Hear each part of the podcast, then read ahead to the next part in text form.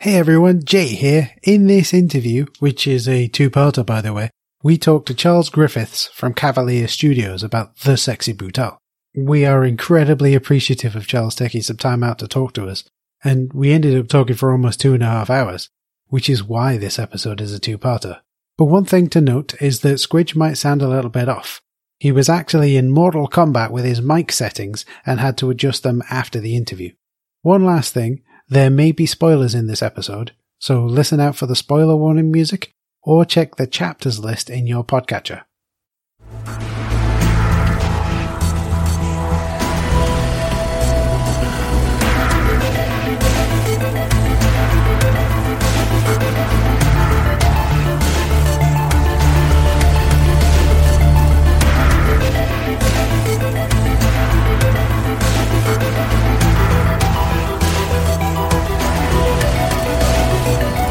Hello, everyone, and welcome to another episode of the Waffling Tailors podcast. We do have a special guest with us this week, but uh, I'm just going to throw it over to Squidgy to say hello, Squidgy. Hello, Squidgy.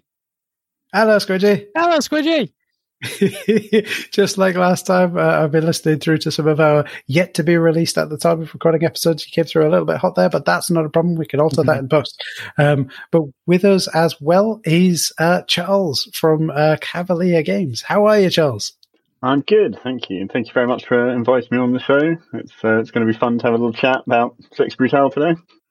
Awesome. Exactly, exactly. Well, thank you very much for taking the time to chat with us because, um, you know, it's it's not the middle of the day, but it's kind of middle of the afternoon, and that means that you're presumably having to take some time out from doing the busy work that you know the, the stuff that you do uh, on a daily basis. So I really appreciate that. So thank you ever so much. No trouble at all. Excellent. Um, so yeah, as Charles mentioned, as Charles mentioned, um, we're going to be talking about um, the Sexy Brutale. We're going to cover what the game is, a little bit about its history, that kind of thing. We've got some questions already. Uh, shout out to both Red Mage and White Mage for, um, first of all, for saying that they love the game because um, I interviewed them back in episodes six and eight of this podcast, Oh, where I'm roughly thinking this is going to be like episode 82. So that gives Oh, you wow. some kind of, yeah, it's been a while. Yeah. Um, but uh, they are absolute huge fans of the show. So I had to get in contact with them. So we've got a few questions for them too. But uh, A few. Yeah. but yeah, um, so like I said, we're going to be talking to Charles about uh, Sexy Brutale, what it was, maybe, maybe what was it like to create a contemporary puzzle game, um, maybe asking some questions from community. Uh, but we'll come back to that in a moment. We'll also talk about what the Sexy Brutale is. But um, firstly, what we're going to do is we're going to talk about uh, the recent video games we've been playing. So, uh, Squidge, do you want to go first, or shall we throw it over to Charles to go first? Uh, it over to the guest. Okay, uh, so yeah, so Charles, what uh, what have you been playing recently? If you've been playing anything at all, so people don't get the chance to. Well, I mean, it's going to be it's going to be a weird one. it's going to be a weird one, but very very on brand, in fact, with the with the Sexy Brutale. As this is no word of a lie, I've been playing the 1993 SNES classic Vegas Stakes, which is We basically the best casino game that's been made. I think uh, you know. I looked around. I, I basically how this came about. Right was that I wanted to learn how to play craps. I never knew how to play craps. I was like, I want to learn how to play craps. I started looking into that, and then when I was then looking for a game to play for you know non-real money, obviously, and I was looking around. There, there are no good casino games. That just seems like a genre that's pretty much died. There was nothing like that. So I was kind of looking around and I just thought, oh, I can't believe I'm going to end up having to go back to Vegas Stakes And I can't find a better a better game than a game that was made 23, well, no, 27 years ago on the SNES. Uh, It's, uh, but yeah, it's, a- it's, a, it's a good game. It's like a casino adventure game. It's it's weird. maybe that could be a new project for Cavalier Games. I'm not trying to tell you what to do, but you know, if you've identified a gap in the market, yeah, you know, it's. Uh, I mean, it's just a, it just lets you you know play poker and craps and blackjack and things like that. But you know, as a SNES game with some adventure game elements thrown in, and uh, yeah, so, so I don't know, it's been fun, something to learn. Mm. I can't actually, um, with the more modern iterations of like card games and stuff, I can't play Texas Hold'em poker. I can play ordinary poker.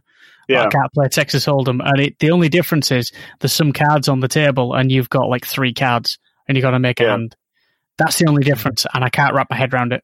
I've tried. I just can't do it. Yeah, I mean, it's it's it's kind of a. It seems you know with some of the casino games they go in and out of fashion and then they completely take over, and that's why even when I was looking into oh you know I want to learn how to play craps, and you look into it and it's something where you can't really do that in England anymore. There's only a few casinos in England in London that have craps mm. tables at all. Stuff just comes in and out of fashion, and Texas Hold'em just ended up taking over poker entirely. Mm. You know, it seems like it's the only stuff you get at you know American casinos and things like that. But here in Europe, we seem to have more of a variety in France and Italy and things like that. But yeah, some things they, they just come in and then they just take over everything. Texas Hold'em seems to have done that. Mm. Oh, fair enough. I've I've never played any kind of no. I, I, that's a lie. I have participated in a game of poker in that I was like, yeah, I have some cards, and I'll yeah, I'll I'll take another card, please. There you go. And I don't know what I'm doing. I have no idea. uh, yeah, I fold. And yeah, first game of poker I ever played, they handed me my cards, and everyone did like you know the check, stay, and whatever. And they came to me and I said, "Has anyone got any sixes? And they all looked at me and I went, "What?" that that not this game. Nobody explained the rules, so I just went to what I thought was normal. Anyone got any sixes? I mean, people love yeah. poker. It's obviously massive, but it's a very personal game. Like, it's not mm. it's not my favorite thing because you very much are playing the other people. So it's not it's not necessarily the funnest thing for a group of friends to do necessarily. If I mean, if you're actually betting real money and things like, especially if you're doing winner takes all, because uh, you know, as a multiplayer experience, only one person is going to come away after having had a really great night, and every other player is going to be a bit, well, you know. but, uh, but yeah, I mean, they're all fun. I do like, you know, card games and all that kind of stuff. I imagine you guys have probably been playing something a bit more up to date. I don't know. So, uh, is that uh, is that essentially just what you've been playing, Charles? Have you? Oh no, I've, I've actually been playing all the other, you know, more normal things. Rainbow Six Siege. Been playing uh, a lot of that as a as a multiplayer thing, and um, just started playing Sea of Thieves that's another one that you know I hadn't got around to. I'm big, big, big rare fan, you know, but more golden era rare, right? That's all anybody you know really, really yeah, loves, yeah. isn't it? You know, um, so yeah, I mean that's a you know big, big, big fan of that, and uh, yeah, and then what other stuff was playing? Yeah, Doom Eternal, played that, um, completed that. That's good. Animal Crossing, obviously. Um, Everyone's playing that. But yeah, everyone's playing Animal Crossing, right? Always loved Animal Crossing. Seems well. to be, yeah, the the lockdown game, right? yeah, I think well, me and me and my brother imported the Japanese version, you know, when we were oh, teenagers oh, or something. We were trying, and I remember trying, you know, doing everything I could to try and figure out how to play Dobutsu no Mori when it was on N64 was the very first one or whatever. And we were like, oh, how can we play that? But then I think we did give up on that because it was just that that game really relies on language. You know? so why yeah. why bother? I think we did just wait for the GameCube.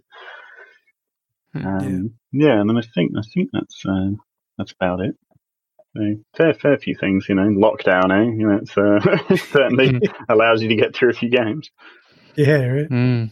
Uh, what about you then, Squidge? What have you been playing?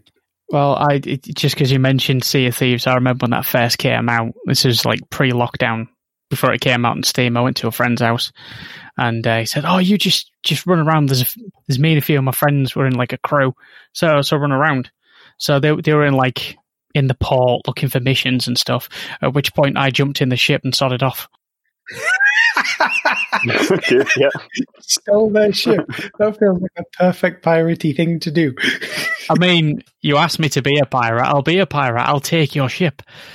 Yeah, I mean, screwing over your own crew is uh, is the next level of, of piracy. I think you know, it's, it's it's Blackbeard level in it. Yeah, yeah, yeah. There's, there's been there's been a disturbing lack of piracy thus far in my experience of Sea of Thieves. It all seems like everybody's pretty nice. And it's like, well, should definitely start robbing some other people. I think. well, I think it's up to you just to start stealing ships. I think. I think so. I think really, I mean, it's an, it's an open market. Clearly, if everyone's going to be nice, well, then that's uh, that's a world of opportunity there for somebody that doesn't want to be nice. um, yeah. But as of recently, I've I've uh, taken advantage of of time recording. Uh, Nintendo Switch has had a massive sale, so I've started buying things left, right, and center. Which I've already got on other consoles, but I just thought I'll just get it on the Switch anyway. Mm. so I got the um, the Borderlands Legendary Edition. Oh yeah. That's pre sequel one and two with all the DLC bar one. I've been playing that. I got the first um, Resident Evil Revelations game for like eight quid. Um, I got something else as well.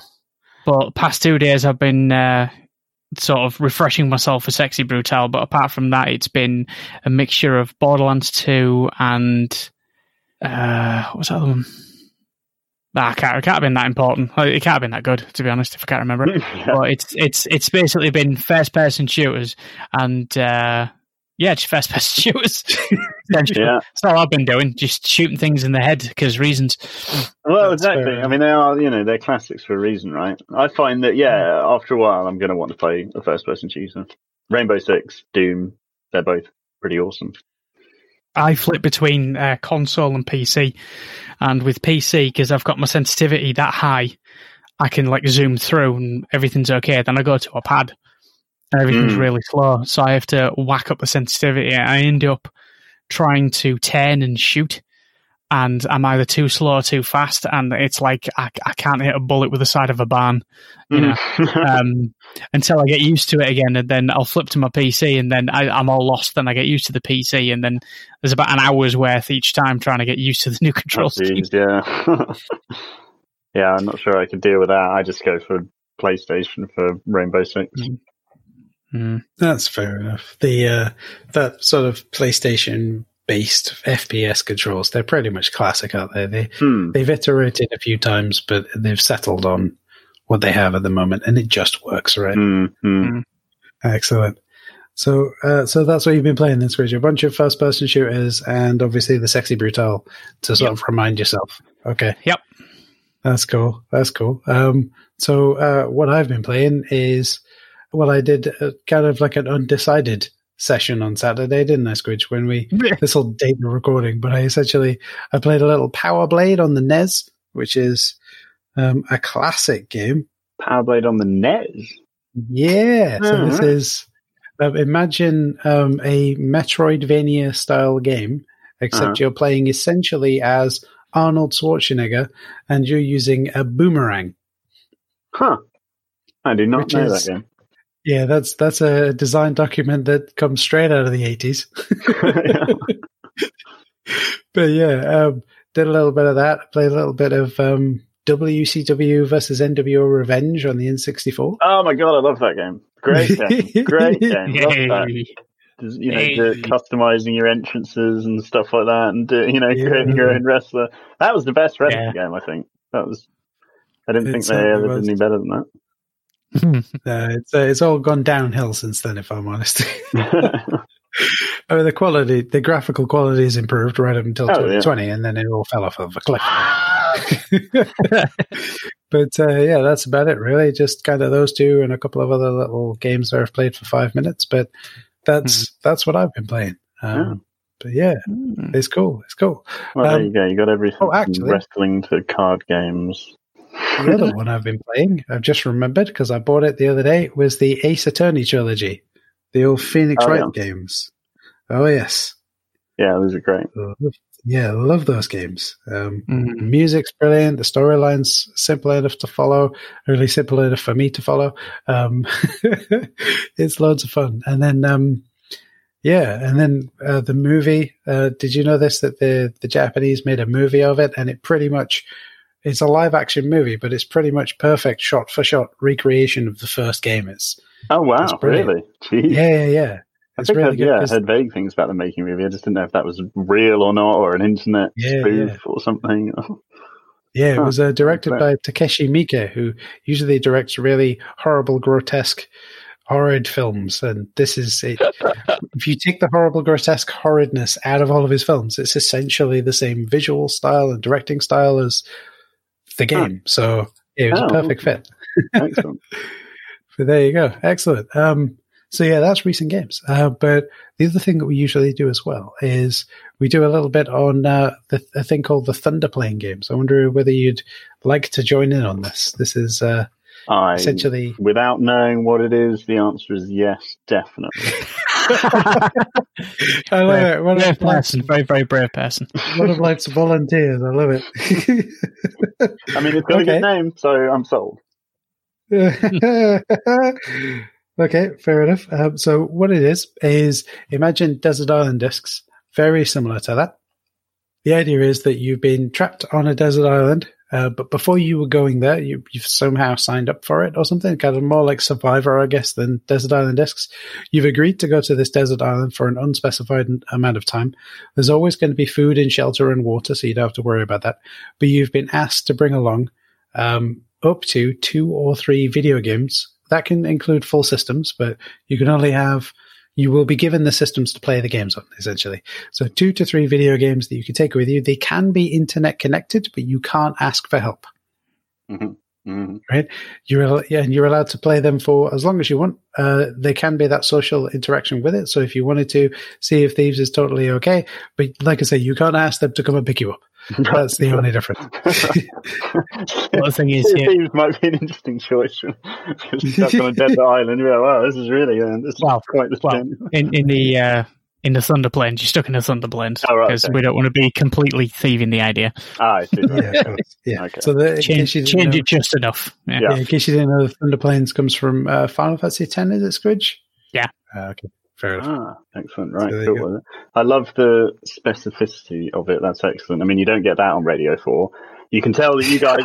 You can tell that you guys talk to game developers, right? Because you got to be specific. There's a bunch of people that are going to say, "Well, can I, you know, can I connect to the internet? Can I talk to other people? Can they, can they send me a Well- helicopter? Do I have electricity? Or you know, it's like, what's the catch here? There's got to be something." Uh, Yeah, no, that's, that's excellent. It's like, yeah, you know, there's, there's a broad aim of the game, but God knows that's not going to be enough for game developers. You're going to have to break it down. Uh, yeah, no, that's uh, that's cool. I, I get the uh, I get the idea. I get the idea. Um, I suppose you guys have answered this a million times, right? You probably thought about your kind of games. What what way did you guys skew? I'd be interested. Did you go for big, massive games that you feel like you could play for ages, or That's a really good point. We have never done this, as I it have. were, to ourselves, or at least not on the pod. So, I I have. okay. It was on the pod. Well, what about what about we fling you both to the Thunder Plains, and I just sit back in a chair and laugh maniacally? Oh, so I'm stuck with Charles in the Thunder Plains now. How dare you? well, I mean, No, you can that's go your own Thunder Plains if you want. uh, yeah, no, I mean it's uh, you know it's a it's a, it's a tricky one because I think that, that that that yeah the reason why I was asking this, I'm thinking that those are the two ways to go right. It's like do you actually pick something that you think you're going to be able to get hours and hours and hours and hours and hours out of, you know, or do something that I so I, I think for me that whole you know you've you've only got two games forever. I think that the the trap would be then trying to pick something where you think it's going to entertain you forever, like Warcraft or whatever. I, I would actually go. I think I know, you know, the the, the, games I'd pick, the sort of short list, and one of them would definitely be um, GoldenEye on the N64. You know, just because I, I think I'd have to, yeah, go the other way. Like, can you play GoldenEye forever and ever and ever?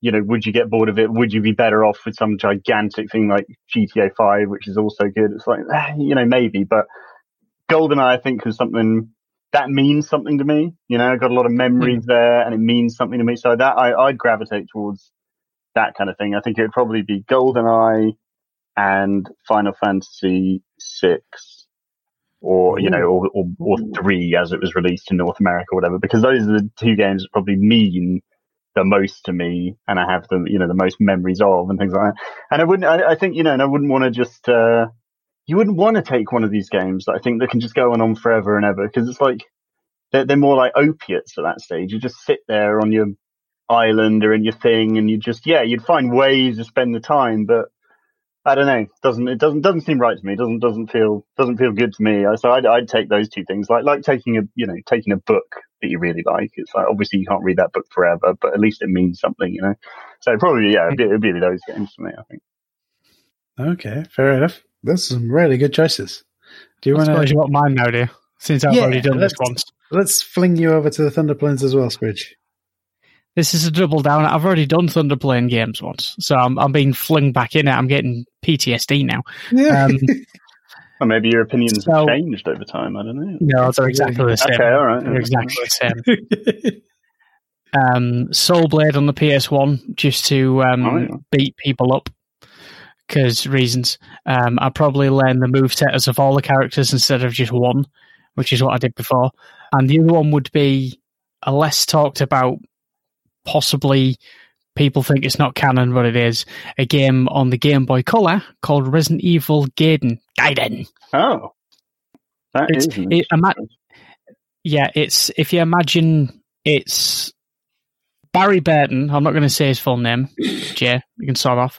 Um, Barry Burton investigates a ship that they've lost contact with, and suddenly zombies.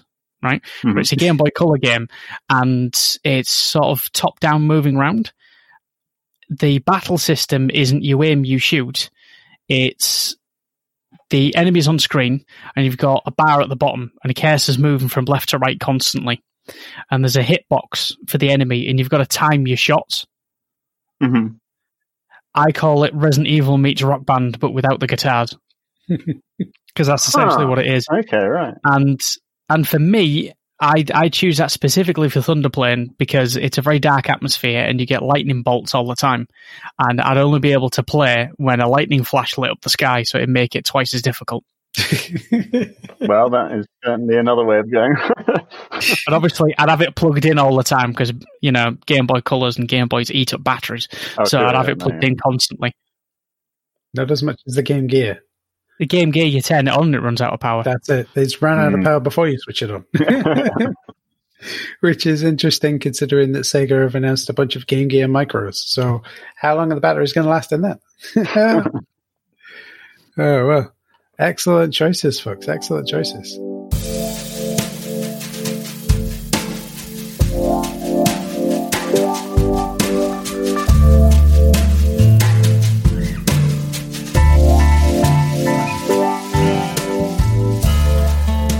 Let's let's let's talk about the sexy brutale. Now, first thing I want to say is it's got nothing to do with with that second word, has it? I mean, what's what's what's the name all about? Before we talk about the game, what in the heck is that name all about? yeah, I guess. Uh, yeah, I guess a lot of people. I mean, it's one of those things that uh, to us, it's you know, it's just- it's it's the same as Moulin Rouge, right, or something. It's just yeah, it, it was the name of the place first and foremost. It's just it, it's the name of the place. Obviously, I know you can get how people would be confused about you know, well, what is the Brutal, what is the other? It's just it, it's a place name. It's a casino.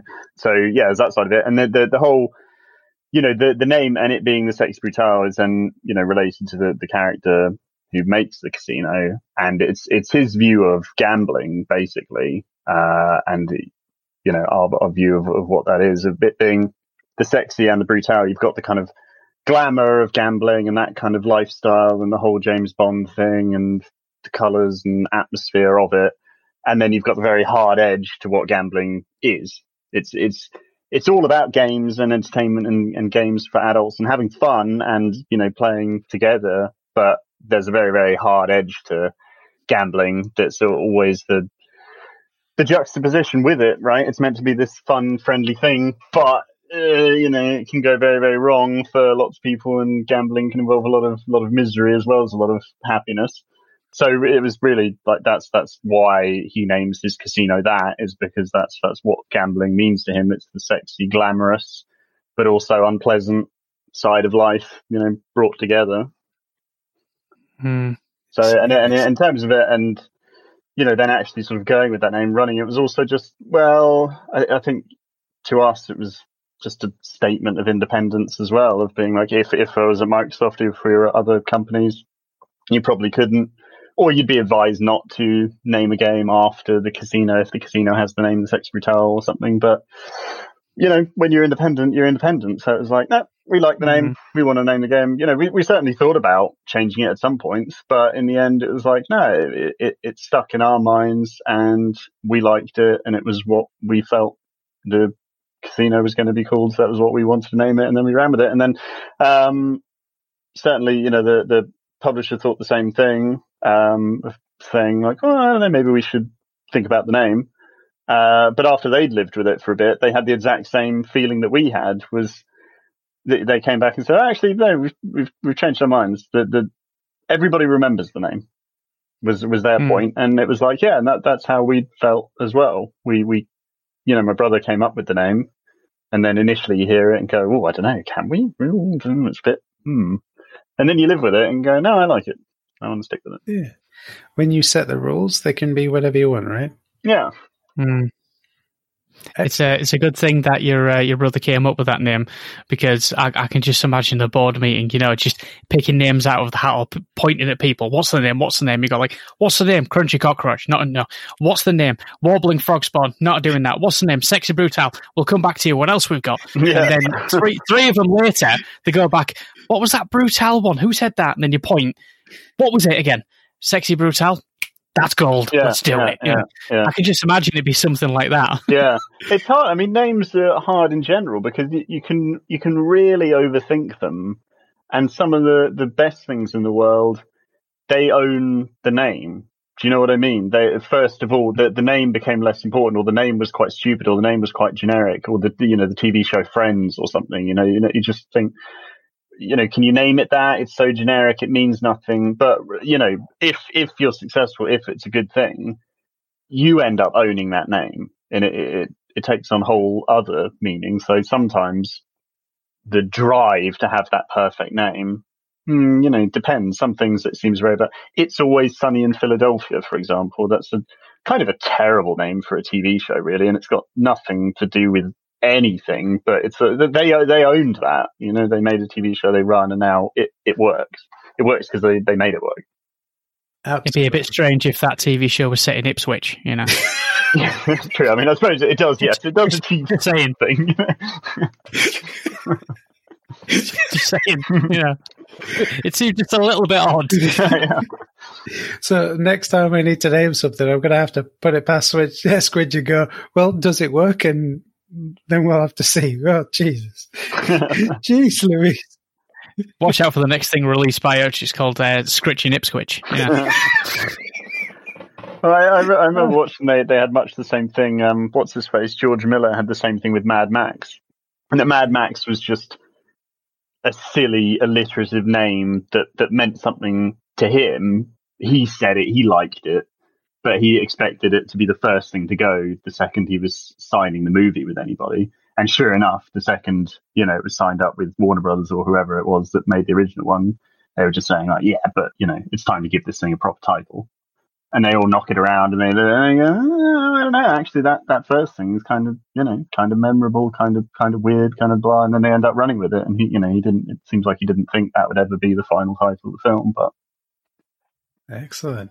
Mhm. See, that's I've always there's there's this old uh, joke in computer programming, right? There's two things that are difficult in computer programming. There's naming things, cache invalidation, and off by one errors. naming stuff is hard, right? yeah, yeah.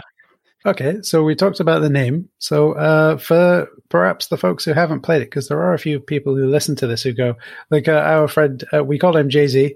Isn't he? Isn't the real Jay Z? He's the unaffiliated Yeah, Jay Z. Yeah, um, he's always saying to us, It's a little bit Yeah, how- disappointing, to be honest, if uh, I thought you Jay Z was a big fan and had questions. That's it, right? but uh, yeah, he's always saying to us, "Do you live in some kind of alternate reality where you play games that I've never heard of?" So let's hope he has heard of it. Um, but on the off chance that he hasn't played it, uh, could you give us a, a brief description of the Sexy Brutale? Uh, sure, yeah. The the Sexy Brutale, it is a puzzle adventure game uh, where you're playing the role of a priest called Lafcadio Boone, who wakes up in the middle of a masked ball held at this casino mansion, the Sexy Brutale. And this masked ball is obviously going very wrong. All the people around you are being murdered in various different gruesome ways.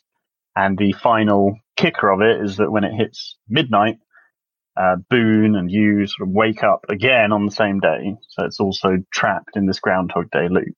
And you work through the game by saving each individual guest from the fate that they have on this day.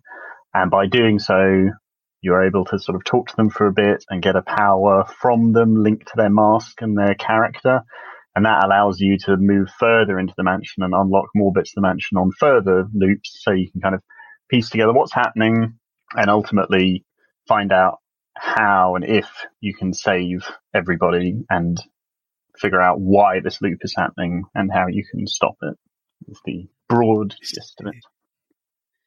Can, can I just ask? I only, uh, or can I just mention, I only agreed to do this interview because I didn't know how to pronounce Boone's first name. Oh, okay. You just did. Okay. I, d- I just called him Boone. Right. Was it L- La- L- Lefcardio? Lafcadio. Lafcadio. Yeah, yeah.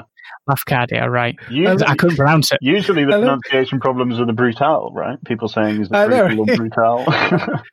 I love how you're the one who has to agree to the interview, Squidge. It's all right to get Charles I- as long as you're okay with it. Oh, yeah, yeah, yeah. I'm glad you guys I- I that, just to be honest, because I, I mean, otherwise it was just going to be me. Uh, I was just going to have to what, mail it to you or something. Just to...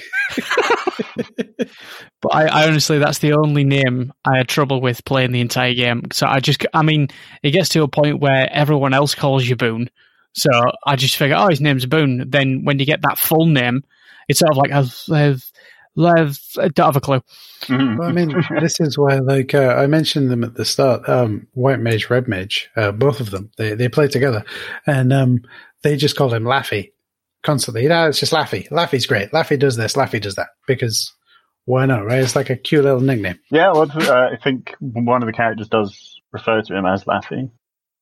Oh, there you Tequila go. or Willow or. Tequila, maybe. I think. Hmm. Oh no, or Okay. Yeah. yeah, one of them does. Yeah, Te- te- tequila, is that Tequila Bell, the singer? Yeah. Yeah, I, th- I think she refers to him as laughing. mm-hmm. I, I, I played it recently, so it's really fresh in my mind, Right, I'm pretty yeah. sure it was there. Yeah, fair enough. The, the game itself has a wonderful, very specific play style and look. Right? Is that I get the feeling it's very much like those old school, um, those old school puzzle games. Go over here and do this, so you can get the the thing to do that sort of thing. I mean, that's Mhm. dumbing it down a lot. A, a lot. That's taking a lot from it, taking a lot away from it. But it also has that very wonderful isometric view and. I don't know much about art or art styles. I'm going to say Art Deco and get it completely wrong and have lots of people standing around with pitchforks wanting to kill me for no reason. Mm-hmm. That's that's the feeling I get from it. Right? Was Mhm. was the original idea to go with that sort of isometric and uh, puzzle game and um, that Art Deco feel, or was it originally going to be first person and we'll just we'll do that? Whoops, technology isn't there, or we can't really make it work. Let's change it up. Uh, yeah, so there's, uh, there's two very distinct phases, I think. Before it was the sexy brutale, so you know the, there's a stage there where it was something quite quite different, but held you know, certain common aspects of sexy brutale, mainly people moving around on a schedule uh, and having having a routine and things like that. But uh, you know that was genuinely quite different before it, it crystallized into Sex Brutal. So before it was casinos, before it was anything like that, um, it was just more some design commonality.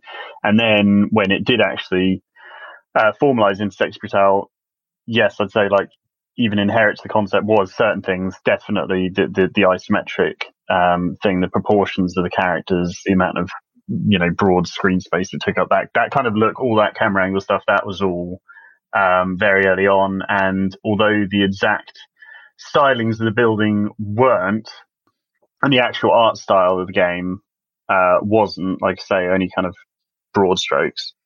A lot of that stuff was there. So there's, there's early versions of a, the very early prototype um, that we were sending out to people uh, to get opinions on and things like that. There's there's some footage out there on the internet and pictures of it, and you can see how it's it's the exact same thing from the exact same camera angles, with everything being roughly the same size and shape, but it's all just you know basic bobblehead type character running around and that kind of thing. So all that all that was there. It was then just a case of yeah, filling in the kind of putting the actual specific skin on top of it. Like yes, what exactly you know do, do the walls and doors and everything look like? And that was a process that we were going through with um, Tequila Works that we then you know they became the publisher for and worked with us on the art side.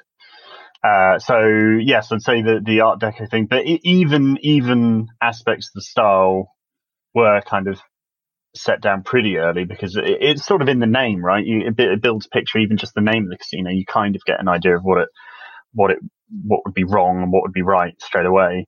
So early stuff that we put together, um, and that you know my brother put together, saying you know this is the the law behind it and everything. Even right in that, in the very very earliest days, you you got an idea of what the what sort of art would be right and what would be wrong. But that didn't get you know finalized until a lot later. Sure, sure. But That's definitely, really cool. yeah. I mean, the, the isometric thing for sure, because one thing, uh, I, you know, I liked and was quite uh, keen on, and we were all keen on, was there's. It, I think it'd be very easy with a game like this and any puzzle thing for it to feel very static, uh, and that's certainly how I feel about point and click games and things like that. And it's it it adds such value, just a little bit of variation and anything to kind of just shake things up for the player's eye. So w- what I liked was the fact that not only it's not even formally isometric because it feels like that that would be another thing that's easy to do in a in a game and as as a game developer's programmer's mindset and instinct right is to go well let's have it this and have it be this system and the camera will be here and then we'll make all the rooms like this. But what I really liked was the idea that every single room in Sex Brutal is an individual camera. That's you know that's just us placing it and that's that. So you know if we just decide well this is going to be a little bit to the left this is going to be a little bit to the right this is going to be a little bit down this to be you know every room just has that little bit of variation. It's not a strict thing of going, here is the camera system. It will look at this angle at every room. So instead, it's, you know, more of a mess of, no, we're just, we're going to purposely vary all of these. And there's also a little bit of, uh, you know, camera motion on itself. So it's got that kind of handy cam feel to it. And it's very tempting to not do those things because then you can have one generic camera system across the whole game. And also, if you don't move the camera, then you don't have any kind of aliasing or sort of particles on the screen or anything like that. But you do lose something. And I think, you know, a, a, uh, uh, rather than have the perfect crisp line that you could get from having everything being very, very uniform, I think it is more important to have the ability to refresh the eye and just give it a bit more life. Because it, it's not an action game, it's a puzzle game. So there's, there's even more danger of it just feeling very static. So yeah, and and all that was just yeah set down from sort of very very very early days really. Mm. Definitely. Something different from um, all the, the things you can click, like pull, push, talk. You know, all the rest of it. You've got two controls, which is interact and use the item Mm. that you've chosen with your the the, the, the triggers at the top. Mhm, mhm. It's um it's it's quite refreshing how simple the control scheme is, but how uh, what's the phrase I'm looking for? How annoyingly simple some of the puzzles are. Uh, prime example: the the second person you save, which is, I believe, it's the couple, the Yeah. moth moth, the the the the woman who's a moth and the guy who's gambling, the big brute guy. Essentially, what you do is you go into a security room, find some codes, turn off cameras, turn on one camera, go back into the security room, and project the camera into the screen where her partner is, Yeah. and he'll run in to save her. That's it. But when you're trying to work it out, you're listening to conversations, you're getting the timing right, you're clicking on everything. You know, it's kind of like trying to trying to be immersed in the game. You're going to shoot yourself in the foot, and then that that timer just goes. Oh no, not again! And you know you, you you see him fall to the ground. You've lost. Do it again. Oh fuck! it, And you do it again. Oh, fuck. so I had notes upon notes upon notes of things, and I'd I'd put a red box around the important stuff, and I'd go flip back, and you know once I get to the next person, it's another fresh load of notes, and I write Yeah. stuff down. And my my god, some of the timing on it. Oh, some of those timings, even for a set sequence. I'll argue Oh. though that that makes it more more immersive than one of the old school point and click SCUMM adventure games where you're literally just you put the mouse or at least this is how I used to play it maybe other people didn't play it.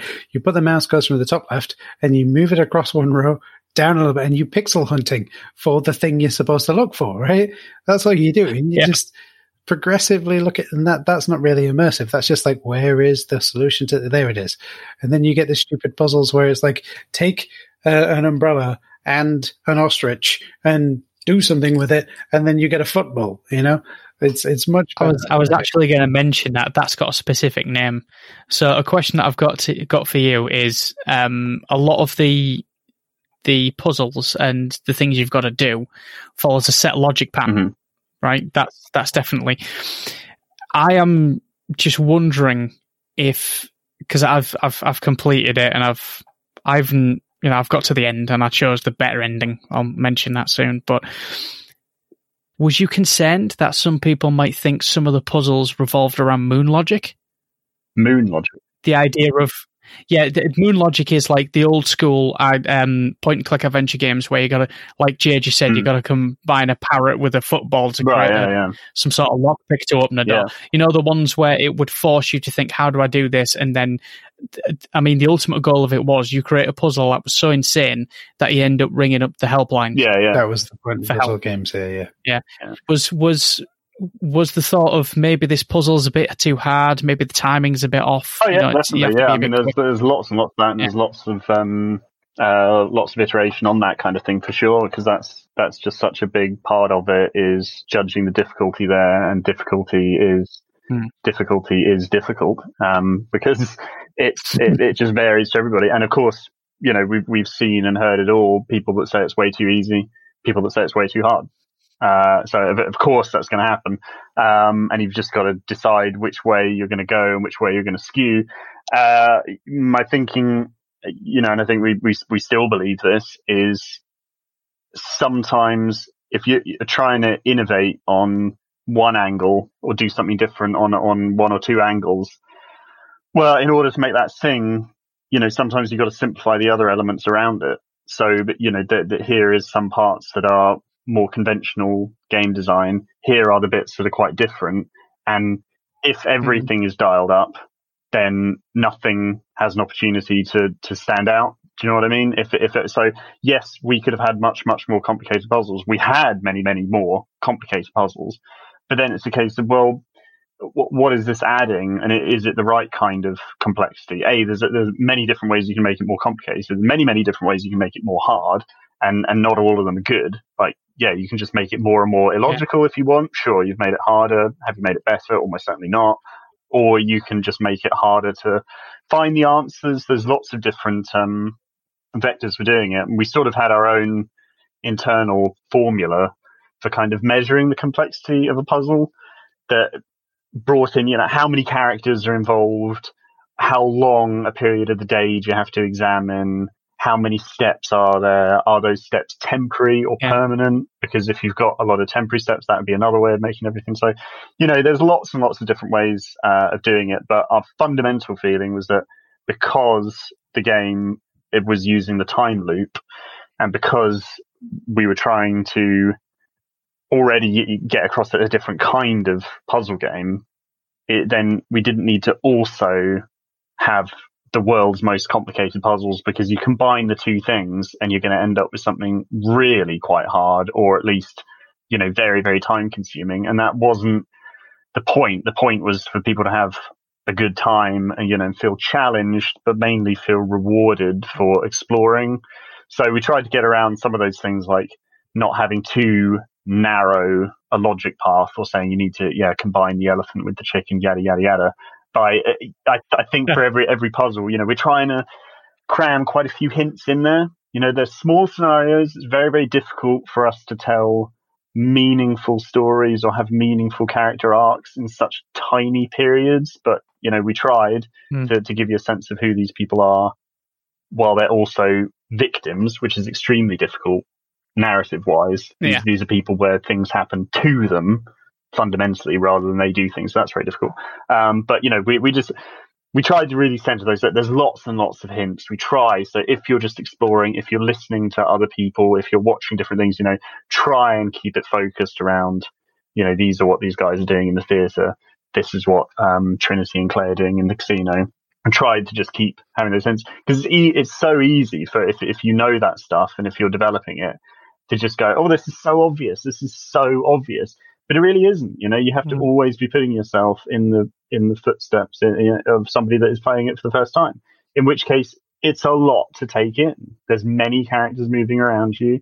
And even though it's just a nine minute loop, and even though earlier in the game it's even shorter than that, you know, because we're sort of capping it in just the first section of the day or three minutes, it's a lot to take in. Um, so, you know, we tried to just simplify it and keep all that stuff. And, and in terms of the interface as well, like that was definitely something which is, uh, you know, a, a priority that we had is trying to take the friction out of some of the simple interactions. That's why everything that's interactable is highlighted. You know, you can't get more obvious than mm. that. We don't. There's, like you say, there's that pixel hunting is not fun. It adds to the, you know, gameplay length of time that you're getting out of people, but I'm not sure it necessarily adds to the joy of it. Um, so you know, we, we mm. just we actively highlight the things that are interactable and it comes out in that, that sort of radial thing because I also don't like even the thing of when you're trying to um, interact with something in 3D, even in Mario, it, it's kind of annoying, right? Because you're, you're angling a 3D character towards another 3D object on a 2D screen, and even that is just low level friction. It's kind of irritating. You want the thing to pop up, you want the interaction button to pop up, but you're trying to angle Mario's head or his chest to get in the other thing. So you're just like, no, these are you know, we've got those kind of big wheels that come out. You're in the radius. It doesn't matter. You can be facing left. You can be facing backwards. You can be facing whatever you want. You're in the interactable spot. You know. So these are these are all the little things that yeah, you know, I I, was uh, keen to uh, do and do our, our take on and solve problems that sort of irritate me and irritate all of us on the dev team. it's difficult, isn't it, to to balance that sort of difficulty level because, I mean, my day to day work. I'm a, I'm a developer, but but like I can imagine it's very much like testing your own code. You have to really take a step back and go, Fred, if I knew nothing about this system, this game, this puzzle, how would I go about solving it? And does that make it more difficult? Do we need to add, like you say, do we need more more hints and tips displaying? Do we need to make it more obvious how to solve it, or do we just mm. let the user step back and go, I think I get it and fumble around until they get it. Because for some people, like you said, you know, you've said that you've had people say it's too easy and people say it's too hard. Well, the problem is that those different groups of people would have had different experiences with all sorts of things, different experiences of playing video games, different experiences of playing puzzle games, different experiences of how, um, certain things in the world work that are being mirrored in the game. You know, you can't really there's no way of, I, I'm not trying to say pandering to everyone, but there is no way that you can make it too easy or too difficult for everyone just because we all have different experiences. Mm.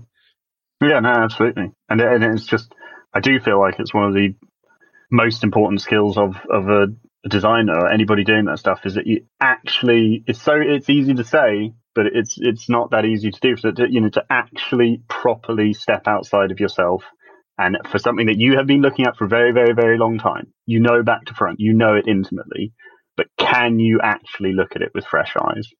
Because if you can, yeah. then you know you have a you've got a real ability. You know, if you can separate your your head in that way, you know, then then you're onto something because then you can actually start evaluating your own stuff and figuring out you know what's good and what isn't, and making the right edits and the right choices. What, what I will say is for, for like the, the flip side of it, what I've noticed is the people, this, this is how I was thinking when I was playing it. If people think it's too easy, you've got the time aspect. So if you, if you're doing the puzzles and you're flying through it, you've got to avoid the people that mm. are hmm. there because you get into the same room as them, you're in bother. It goes all red. There's a heartbeat. You can't interact with anything. You've got to run. Mm. You've got to move. Right. And if it's too hard, all you've got to do is you, you're going to have a couple of Groundhog Day, you know, go round and round. But by the time you get to like a second or third one, you're going to have a pretty good idea of what you've got to do or what the next area yeah. is. And then you explore some more. So it is a lot of exploring. Yeah. Um, but if, if, you don't like pocket watches and you're not very good at puzzle games, this game is going to annoy the living hell out yeah. of you. yeah. That's all. I think you hinted at something really uh, quite uh, pertinent there, Squidge. So again, I keep talking about my day job, being my day job, right? But in de- in my day job, we talk about the dev loop, how long it takes for me to type the code into the computer for it then to be built, so then I can test it, so that I can deploy it for other people to use, right? You want that as tight as possible, as fast as possible. Yeah. Um, and I think with the with these puzzles, with each of the individual interactions, like you were saying earlier on, Charles, at the beginning of the game you got a three minute loop, and then next it's a nine minute loop, right? Mm. Nine minutes feels to me like it's just long enough to be able to fit all of the storyline parts in and all of the wandering around, I don't know what to do next bit, but not so long that you're sat there for an hour waiting to go back to the beginning to Yeah. realize that, oh, right, I've got to do this bit first before I can do that bit. So there's, it's fast enough that there's almost like an iterative, um, almost like a trial basis for the people who maybe can't follow fully what's going on and maybe they missed something at the beginning or maybe they go oh right i need to go to the, like i said you need to go to this room first and do this bit before you can do the rest of it for Yeah. the people who need to sort of iterate until they find the solution it's just tight enough Yeah. without being too tight and without being too loose that it just it for me it's kind of like a perfect loop if if if that makes sense it's the per- Keeps it yeah, perfect amount of time just to loop around and try again and try again without getting too upset Hmm. can't do it Well, I mean, that's I mean, that's that's what you know. It's definitely what we were aiming for. Is just finding that sweet spot, and it is very much just art rather than science. Because yeah, what is the Hmm. right the right measure of loop? I mean, one game that certainly was a big inspiration on on all of this was Gregory Horror Show uh, on the PS2. Um, because that that was a game where there's a whole bunch of these weird characters in a hotel, and it had a timer. Uh, but that's a, a 24 minute loop with no real way of jumping around. It had it had an it had a really tricky. The only way of skipping where you could sleep, and you could sleep, and it would only it would do a variable amount of time. So if you wanted to s- skip a certain amount of time in order to get to a certain event, you might sleep, and you might actually oversleep where you wanted to because you couldn't control how long you slept for. Yeah. And then there was that other mechanic where you could skip time, but it would again skip time a variable amount. Really, really tricky. It was it's such a great game in, in concept, but lots and lots of the design and execution was just really hard and really full of friction. And there was about four different health bars and everything. So it was all all that kind of uh, tricky stuff. So it was certainly looking to solve those things. And even in Majora's Mask, or uh, you know, there's very very few time loop games around at the time. But trying to figure out, yes, what is the right amount of time? Because if it's too long, exactly like you say, it's just it's it's agony and it's off putting if you if you miss something and then you feel like you've got to go around. So we honed in on that nine minutes um, and then on the three skippable sections so that it really just breaks down to those three three minute chunks. And the worst case scenario really is that you are two and a half minutes away from where you'd want to be. And and even and all of that we could alleviate in puzzle design and everything else. I think there's very, very, very few things in the game where it's going to be a case of a key thing that you need to do is in a really late stage of one of those three minute blocks. So all you can do is skip time to noon, four or eight, and then kind of wait for that time to come around. I think there's, you know, probably only one or two bits like that because that's all the stuff that obviously we're trying to avoid. But, but, you know, by having those skippable times that, you know, you can get close to it. And then again, that's another, it's a difficult thing to balance because when you're developing the game and you're staring at it all the time or you're looking at people struggle with a puzzle, the most tempting thing in the world is go, oh, well, why don't we just give them a fast forward? You know, or why don't we just let people have even more granularity? Why don't we let them, you know, skip to a specific five minute period or 10 minute period? You know, all that stuff gets really tempting. But if you, if you do that, if you just had it as a debug thing where you can just sort of fast forward around, you, there'd be no opportunity for people to accidentally discover the other stuff. Because, you know, if, if instead you know that something that you are sort of particularly interested in is about a minute away, you look at something else, you know, maybe you spy through a different door or you see another character or you, you start a new loop and you think, I really want to focus on Trinity. That's what my goal is. You start a new loop, but you're thinking, well, I'm only really interested in Trinity at a certain point. Uh, you've seen what she does up until the point that you're interested in. So in that time gap where you're sort of going, oh, okay, well, I've actually kind of got free time at the moment. You look at Clay instead.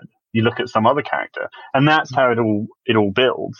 And you would actually lose that if you gave people too much power to, to laser in on exactly what they want to, want to do because part of it is actually, you know, tempting and encouraging people into exploring and going like, oh, you know, I've got, I've got, I've got a little time, you know, I'm going to what, what's going over here, and then they start finding a new thread and following another thread and all that kind of thing. So, yeah, all of it's a it's a tricky balance. If you remove all friction from a design, you know, you just end up with a really, really flat experience. But I've seen time and time again, you know, in AAA games that I've worked on as well, that temptation just grows within a dev team when particularly when things aren't shaping up as you want them to and it's not quite landing with players, you will get a huge push as people start to panic that it's like, oh, we need to get rid of this bit of friction. We need to get rid of this, reduce the penalties, reduce the penalties, reduce the penalties. You do all that and you end up with something that is now really flat, just doesn't have any texture to it. It's just, it's all positive with no negative. Yeah, I, I totally get that. Like you say, it's difficult, isn't it? You got to really experiment. It is, like you said, an art rather than a science, finding that sweet spot and then figuring out we can give you this, but if we do, yeah, it's it's no good because then yeah, it, there's no fun, right? There's mm. there's a certain element of um, adversity in, involved in fun, right? Mm. Um, you look at a, a, a, football game, right? An actual game of football that people will play in person. There's a ball, a bunch of people try to kick the ball into the goal. That's really reducing it down. But there is there's adversity. If we if we act if I can't think of the right word, but if we let the other team score a goal, then we have to get two to be better than them. So mm. there is a real struggle and, and there is that struggle of kicking the ball around, but then that struggle makes it fun. Yeah. Right. So mm. there is an element of struggle, an element of um, pain, not pain, but not physical pain, but like that, that mental pain of, I can't figure this out. There's an element of that in the actual fun of the game. And then there's obviously the, oh, of course moment when you solve the puzzle and then mm. you get the reward of going to the next section of the game. Yeah, exactly. All of that yeah. is you have to really perfectly balance it, don't you? Mm, yeah, I mean, you know, and, you, and you'll never get it right for everybody either, because obviously everybody's different. So people are going to say it's too hard, it's too easy, or you know, I rinse it. Some people approach Sexy Brutale in a very methodical way. Uh, it would say, well, you know, I've got this loop, and I'm going to follow this character, and that that's definitely that's you know an efficient way of doing it that I'll focus on this character and I will see everything that I can possibly see of them until they go somewhere where I can't follow them. And then the next day I will, you know, follow someone else and I'll fill things out that way. Um, that's definitely a way of doing it. It's, you know, it's not what I would necessarily do. I'm not that kind of player. I probably would more, you know, just follow the things that seem interesting at the time if something, you know, interesting happens over here. Because it's sort of like immersive theatre, right? If you've ever done any of those things, that, I mean, that was an inspiration on the game as well but when you go to one of those things and the play is all taking place around you, well, I mean, some of the fun of it is being tempted away by other things. You see, so you see one thing that's interesting that's going on. You're following this character, but then you see something. Oh, somebody over here's been shot or something, and then you go, oh well, obviously I'm going to wander over here and find out what that's all about. So that's you know part of the fun of it. Remember to come back next time for part two of our interview with Charles about the Sexy Brutale. Until then, take it easy, and why not leave us a review, right?